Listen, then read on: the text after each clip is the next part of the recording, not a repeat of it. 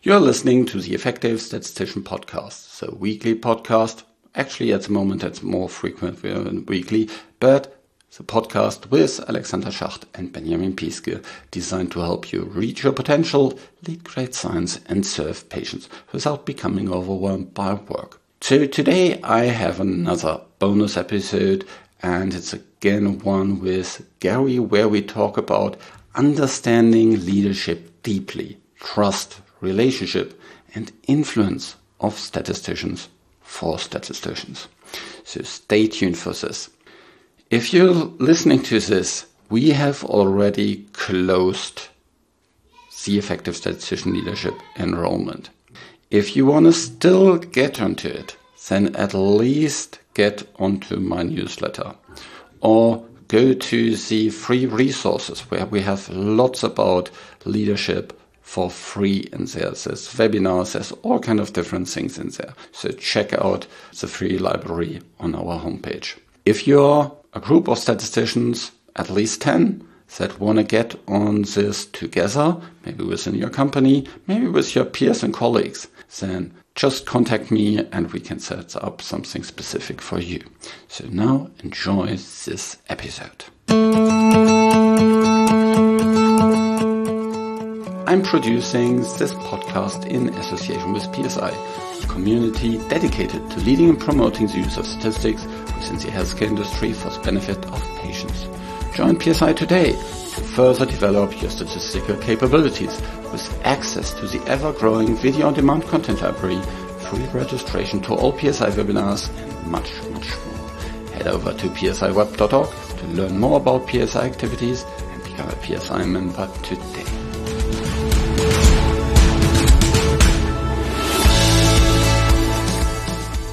Hello, another episode of The Effective Statistician, and this time it's another episode also with Gary Sullivan. Hi, how are you doing, Gary? Hi, Alexander. Doing doing great today. Okay, we'll talk about again about leadership. So, what have you been up to in terms of leadership recently? Yeah, so uh, I, I, think I mentioned that I, I worked for Eli Lilly and Company. Um, I retired at the end of uh, 2017 and have since um, started my own consulting business that's focused uh, specifically on uh, leadership development. So I'm in in the business of leadership development full time now. And as a leadership development consultant, what are your typical kind of clients? What what is your ideal customer, so to say? Oh, that I don't know that there's an ideal customer. I think there's lots of different ways that uh, I can help people. So a few things that I'm doing is developing courses uh, on leadership, teaching courses, and working with clients to help them develop their own leadership programs. So it's it's sort of a multifaceted thing. In addition to that mentoring and coaching a handful of people specifically on helping them develop their leadership skills. Uh, so I don't know that there's any ideal client, but just uh, a lot of variety of, of things to do in the area. Okay, very nice. So, so leadership is really kind of the day-to-day activities that you are now, now that you have retired from Lilly, but of course you have been very, very active within Lilly as well. I still remember the leadership programs that you were part of uh, the team putting together. And I, I really very much enjoyed that. And uh, in this program, I, I learned so much about what leadership is and what the definition of leadership is and these kind of things. And if you listen to this episode and you haven't listened to the other episode with Gary, I would strongly recommend you go back to this because we talked about what's the foundation of leadership, what is actually the definition of leadership, why it's important to develop leadership skills, and um, what it means if you don't develop them. So please go back, just scroll back in your smartphone app and, and go back to the other episode with Gary uh, about leadership. But connecting to that, maybe we can start shortly again with the definition of leadership that you so nicely crafted. Yes. yeah. So the, the way we define leadership, and there are different ways to define leadership, but this is the definition that, that we're currently using It's uh, the ability to consistently deliver value to an organization or cause by inspiring people to take a specific direction when they have the freedom, when they truly have the freedom or choice to do otherwise. Okay. So it's really about influencing others. And in terms of influencing others, what's kind of the, there's very often this connotation with how can you actually influence others? You know, can, can we put that into something, uh, different concept? So, so is it, you know, is influence power or is influence some, something different?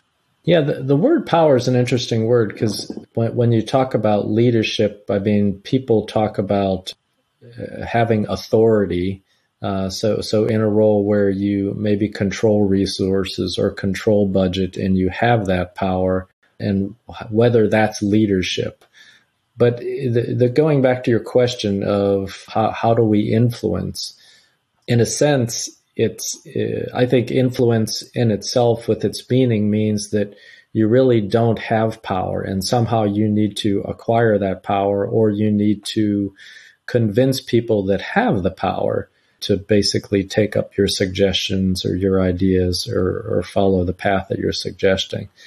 So in terms of, of, of how do we influence, I mean that's a that's sort of a multifaceted that's a multifaceted thing and it's it's something that we can certainly get into. So so it's not about this let's say typical role power that you know because you are the boss you you know control the money you control other resources so you have the power to kind of influence things via that there's one other aspect about, you know, power and, and, and, you know, controlling things that's about, you know, knowledge. Of course, as a statistician, you also have specific know-how. You have, you know, knowledge in terms of your data and these kind of things. Is that also something how we can kind of influence others by, you know, just this special knowledge that we have? Yes, I, I, think that's always part of it. So certainly our technical knowledge or our technical competence is important in influencing. Uh, it's important in, in, if in no other ways, just having the technical know-how to implement um, or execute a certain type of, of statistical method. You know, to if you're trying to convince someone to use a Bayesian approach, you know, having a technical understanding of Bayesian methods uh, is required in, I think, in some ways to to be able to influence them to do that. I think the the the trouble statisticians have sometimes is that they think that influence is all about making a technical argument, and that's I think th- those are the places where uh, we can get frustrated or get into trouble. So, so can you give an example how such a conversation would, you know, look like if someone, you know, just kind of relies on the technical arguments for, let's say, using a Bayesian approach? Yeah, and I, I might use an example maybe closer to home for me. So when I worked as a technical statistician, I did a lot of work uh, designing uh, experiments in an industrial setting. Many times you are faced with operational constraints. Uh, so, for example, if, if I were uh, designing an experiment in the biomedical or a bio research type situation, so in a fermentation plant or a purification setting, sometimes they could only run experiments. Let's suppose they only had five bioreactors and those reactors ran on a, a one week basis. And so this is a real simple example, but if I came in and said, well, I want to, I want to design an experiment to, to optimize, you know, two different factors and we'll do it with uh, 12 experiments. Well, someone could look at me and say, well, that's, that's nice and it looks good on paper and technically I'm sure it's sound, but we can't execute such a thing.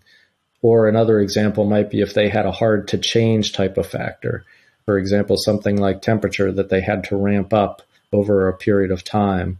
Those are some of the types of things that you'll need to know to appropriately influence. Uh, so, so those sort of operational, structural type of, of variables. Uh, so in general, it's understanding some of those operational or structural type constraints that are also valuable in influencing. And, you know, some of the example, the example I just gave is, is a pretty simple example, but you can get into more challenging type of operational or structural constraints with the, the bigger type of influence that you're trying to make. So, so how can you kind of, if you, if you have these objections of, you know, we can't implement that here, you know, there's these constraints here from a technical perspective, from, you know, just a how things are set up.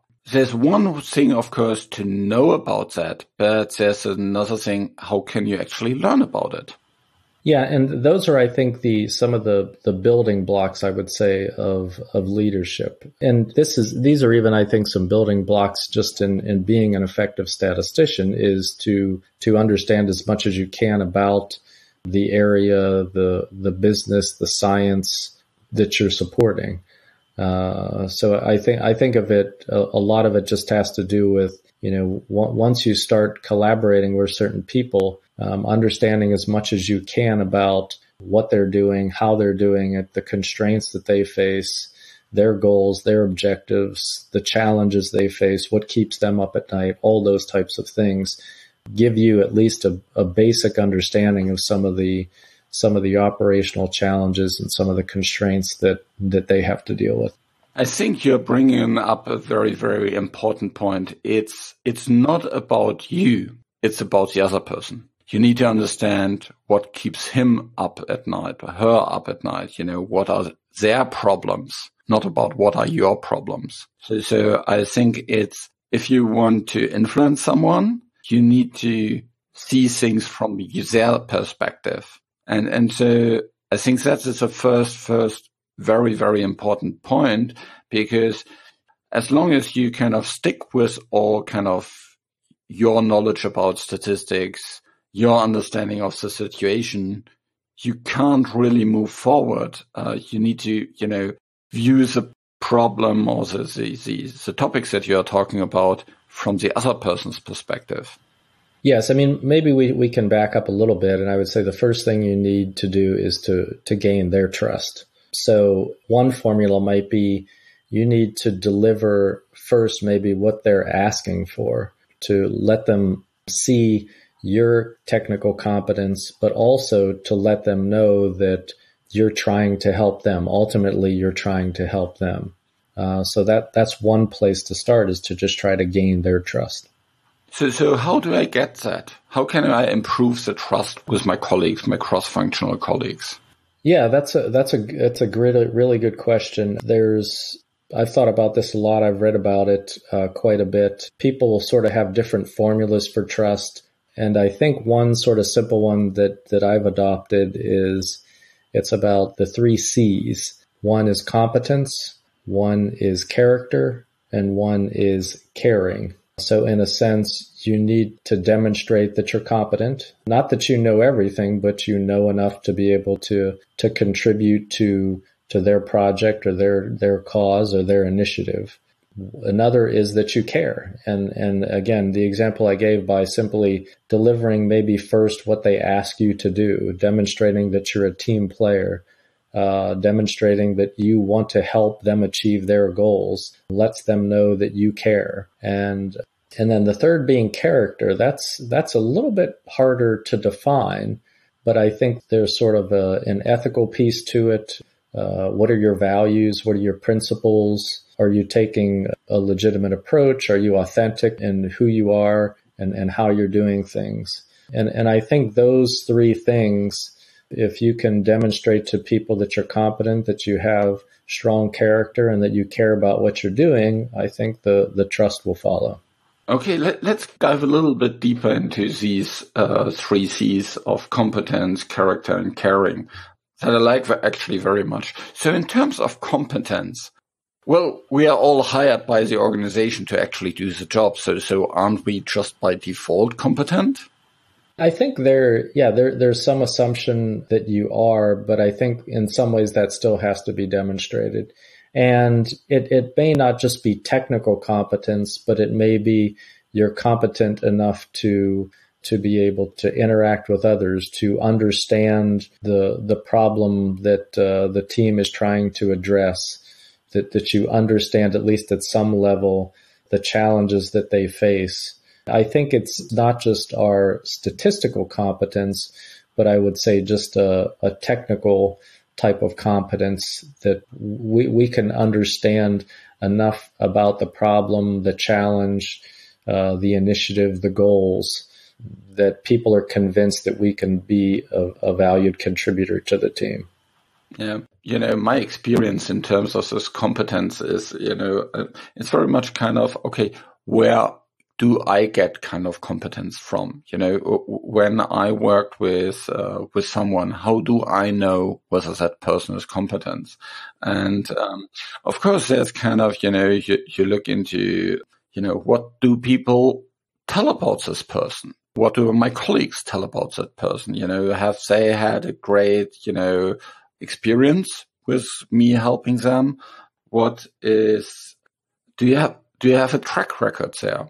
Is it, you know, what is your supervisor talking about? You know, you know, how, how are you introduced? By whom are you introduced? So all these kind of different things can actually, uh, help to show to the other persons that you're actually competent uh, is my perception. What do you think? Yeah, in some ways, it's it's a reputation or a brand. Certainly, yeah, your past experiences, I think, I think help uh, define um, your competence. Uh, so it, it's it's a really good point, in that everything you do becomes part of of your reputation and sort of um, establishes your credibility. And and I think that's that's a big part of this. Is is do you have a demonstrated track record of being technically sound, contributing to to projects, those types of things. So, so let's go to the second part, the caring that we talked about. You, you mentioned kind of that it's important to kind of understand their their goals and uh, that you take care of that. So, how do I actually find out about the goals of the other person? Yeah, I think that's the part of you know when when you're working with whether it's an, an individual or a team to first understand the, the goals of the individual, the goals of the team.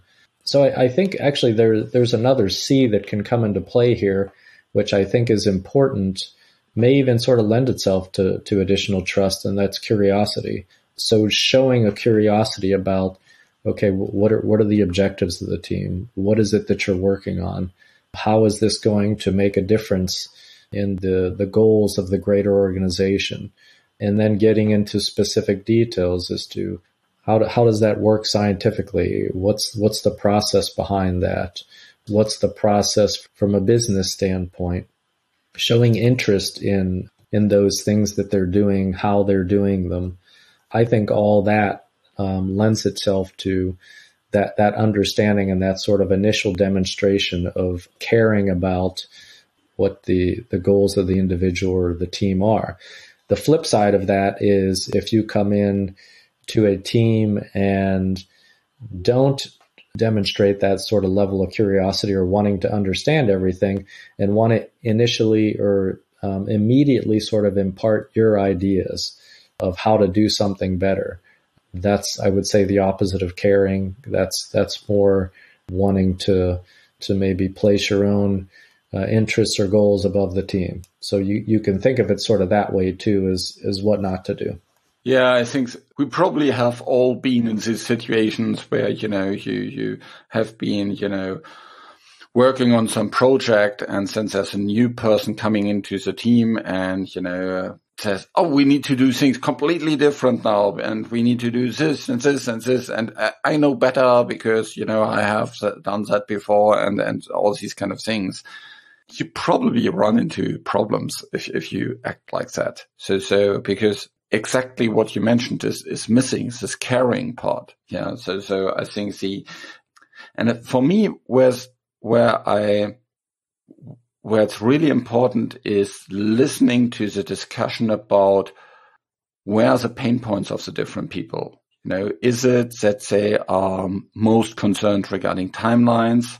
Are they most concerned about, you know, will that, you know, make it more complex for them? Is it, are they concerned that it will cost more? Is it concerns that they, you know, can't maybe explain it to, to their peers? You know, if you come up with this, you know, super complex method to, to do something, are there concerns that they need to then explain about it, you know, and they don't understand it? So, so what are really kind of the pain points of the different people and understanding, you know, these kind of things and caring there in terms of understanding these and then helping them to how your solution or your change that you want to have, how that actually helps them. So I think that's then, then the other part. Yeah, I think I think sort of simply stated, you know, and I think this is one of Covey's uh, seven rules is is uh, seek to understand, then to be understood. Yep. Covey is a really, really great resource. So, so, so if you haven't read any of his books, then, then I would strongly recommend them. Great resource for, for learning about leadership and, and uh, these kind of things. In terms of character, can you expand a little bit more about about that? Yeah, that's a tough one actually. Someone sort of described it as not what you do or how you do it when people are watching, but what you do and how you do it when people aren't watching. I, I guess I like to think of character, as I said, as having some level of principles, uh, ethics, maybe doing things the right way, doing things consistently in terms of your your temperament, your your practices, a lot of those types of things. That that's something where it's a a word that I still sort of struggle to to give a definition to, and it's one of the things I'm trying to to sort of find maybe a, a good reference or a good way of of describing it. But um, that's that's about the best I can do right now. So, so I'm, I'm just thinking about a person that has a lot of competence, knows exactly what he's talking about, obviously has lots of expertise and, and these kind of things. And I even maybe get the feeling that he cares about my goals and these kind of things. But there's problems with his character. So I don't see that he's, he plays a fair game you know, he maybe cheats or maybe, you know, has, has been, you know, I get the sense that, you know, there's maybe some hidden agenda or these kind of things going on, then, you know, he could be, you know, the most competent person and look very, very caring. I still wouldn't trust him. So, so I think that's why, you know, this character is, is, is important because it kind of, if that is missing, people still, you know, by definition will not trust you because you're not, people can't believe that, you know, what you will actually tell them or promise them, you'll hold to. Yeah, as as you were talking, so a couple other, I guess, words kind of came to mind to me of integrity, mm-hmm. humility, mm-hmm. and maybe even sort of personal accountability. Does that person, you know, when when they say they're going to do something, do they do they do it? Do they hold themselves accountable to doing it? Are they willing to take blame when they're at fault? And and when they do something well, do they basically give the credit to others, or do they take it themselves? Uh, so I think those are a lot of the types of things that uh, lend themselves to uh, someone of uh, strong character. Yeah, you know, and I think we have all been in these kind of situations where, you know, we worked with someone and at the end of the project, you know, maybe something went south or the complete project went south and then, you know, there's the finger pointing starting and says, you know, people talk about behind your back and, and these kind of things. This is really kind of where, where char- character comes to light, you know, in these kinds of situations. And if you if people have a bad feeling about that aspect, third C, then uh, I think that limits the power very much. See, and of course, it's the other way around as well. You know, if if that is, if you have seen that, you know, this person takes the credit for team achievement, that also speaks to bad character. So, yeah. so and and these kind of things has nothing to do with competence. They have nothing to do with caring. Um, they have to do with character. So so that's I think why you need this third C of competence, character, and caring. In terms of improving these things, well, I think it's pretty obvious how to improve competence. I would guess it's pretty difficult to improve character. How about the caring aspect? How can you improve that? Yeah, I think I've observed statisticians that have, have gotten better about caring and, and even character to some extent. Because I, I think you can develop maybe a reputation of being maybe more out for yourself or looking for the praise or the recognition. And you, you can turn that around. I mean, you, you can, you can start to, to be more of a team player. You can defer the recognition to others. You can really work in the best interest of the team. And, and by actions, I think you, you can change the way people think about your character. In terms of caring, again, I, I, I think of a situation where maybe someone is not thought of as caring is someone that's that's maybe part of a team that doesn't come to the meetings consistently, that maybe is distracted while they're at the meetings, someone who maybe only delivers on part of their commitments. So in order to improve that, you can do, do just the opposite. You, you show that you're dedicated to the team. You're, you're focused and attentive when working with the team or when working with individuals on the team. You make sure that you deliver on your commitments, that you're seen as reliable, and that you even would step up to do things that maybe aren't your responsibility necessarily, that you do what it takes to to, to keep the team moving forward. I think those are all ways that you can yep. you can um, improve how people look at you in terms of how much you care. Yeah, one of the other things, as, as we talked about goals, I think is spending more time with the other people to better understand their goals, better understand their, their backgrounds. Do they have, you know, particular experiences, very good ones or very bad ones uh, in previous projects? Or maybe, you know, even they're, they're kind of outside of the job kind of challenges, you know, how, how do, do they kind of uh, interfere with the job? Because of course we are not, you know, working in isolation in the co- in the companies. We have everybody has a real life in the background, yeah. and so so understanding how this complete picture, I think, is is really important to make sure that yeah you can really take care yeah, I think I think you raise a good point because it makes me think of uh, we're we're talking about I think these things in the context of a technical contributor, but if you think of uh, someone in a supervisory role, they need to gain the trust of the employees that are reporting to them, and you, you use the same type of I think approach in terms of the competence, the character, and the caring, and the caring uh, piece of it I think uh, some of the things you were saying hits right at that, showing a genuine interest in in what they're doing, how they're doing it, and showing an interest in in things outside of work. If you think again in terms of opposites, uh, the person that that you sit down with and they want to tell you all that they're doing, but don't really seem to take an interest in what you're doing or how you're feeling or how things are going for you or what your interests might be. That's the person that doesn't care. So I, I think uh, you bring up a good point in terms of how you you demonstrate to the team that you care. I talked about that, but in terms of how you demonstrate to individuals that you care, I think some of the things you mentioned are just the ways to do that, and doing it in, in a genuine yeah, way too.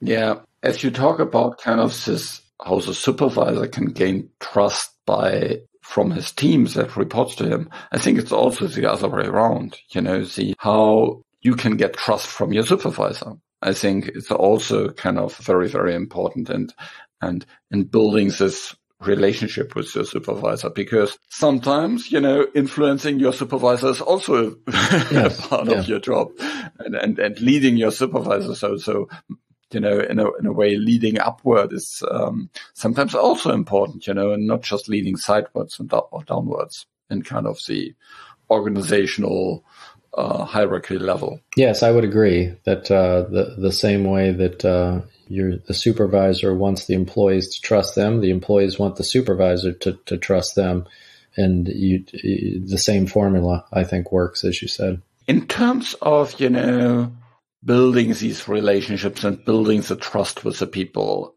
how do you actually know whom you need to invest there in? Do you need to build trust with everybody?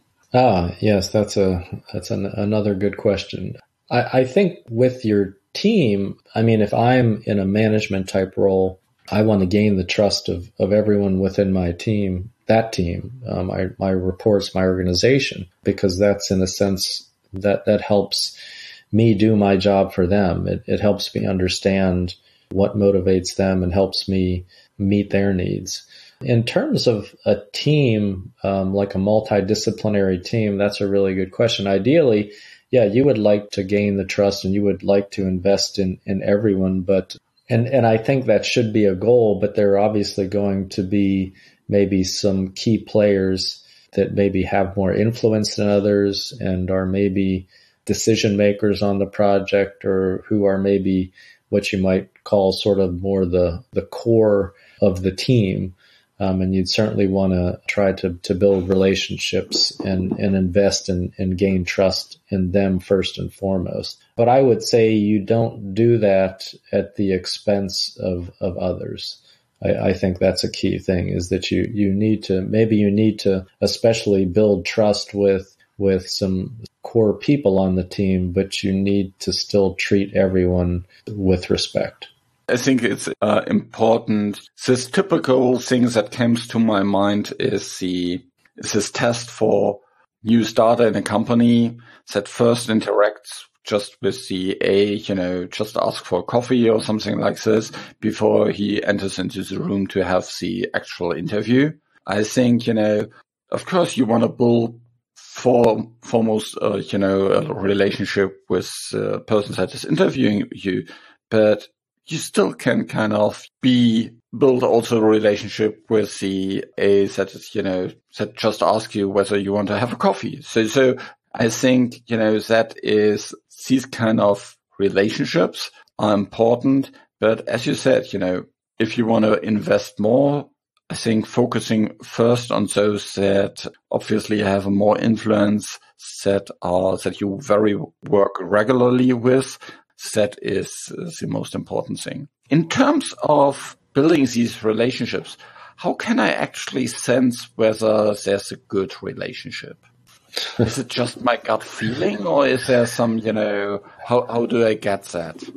Yeah, I, th- I think based on, on my experience, it's gut feel, awareness, observations. Sometimes, sometimes people will come out and, and just say things that make it clear to you. But I mean, I mean, some, some telltale signs I, I would try to, to maybe meet and build relationships with, with certain people. And it, you might schedule like a 45 minute meeting. And if it's a person that maybe you, you're asking questions and they don't really want to engage in the discussion, they don't really want to have a discussion. Their answers are short and quick. And you just get this feeling like they're wanting the meeting to be over. They want to move on to their next whether it's their next meeting or, or their next task. I mean, some of those things you can pick up, I think, pretty quickly that the, the person doesn't want to, to build that relationship with you or that they don't, they don't want to, they, they don't want you to gain their trust. And, and I, I think there are going to be those types of people that are out there,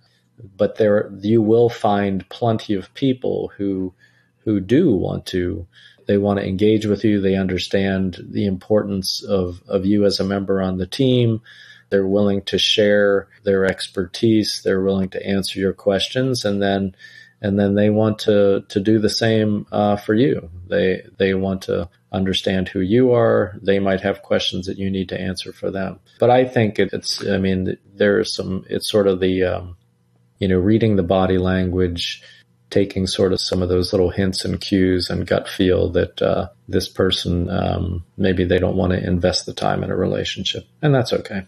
Okay, very good. So, so uh, thanks so much for for this episode where we talked a lot about how to build, you know, a relationship, in because that is a foundation to influence other people. We talked about influence and how that relates to to power and uh, very much we talked about the that trust is the foundation of all these kind of things and the how you can build trust. And you mentioned competence character and caring and and the curiosity to to find out and ways to improve trust. And i think we also you know mentioned about the trust building relationships can go into all different directions of course with your supervisor, of course with your team if you, if you have direct reports, but very much also in your day-to-day interactions in your cross-functional teams.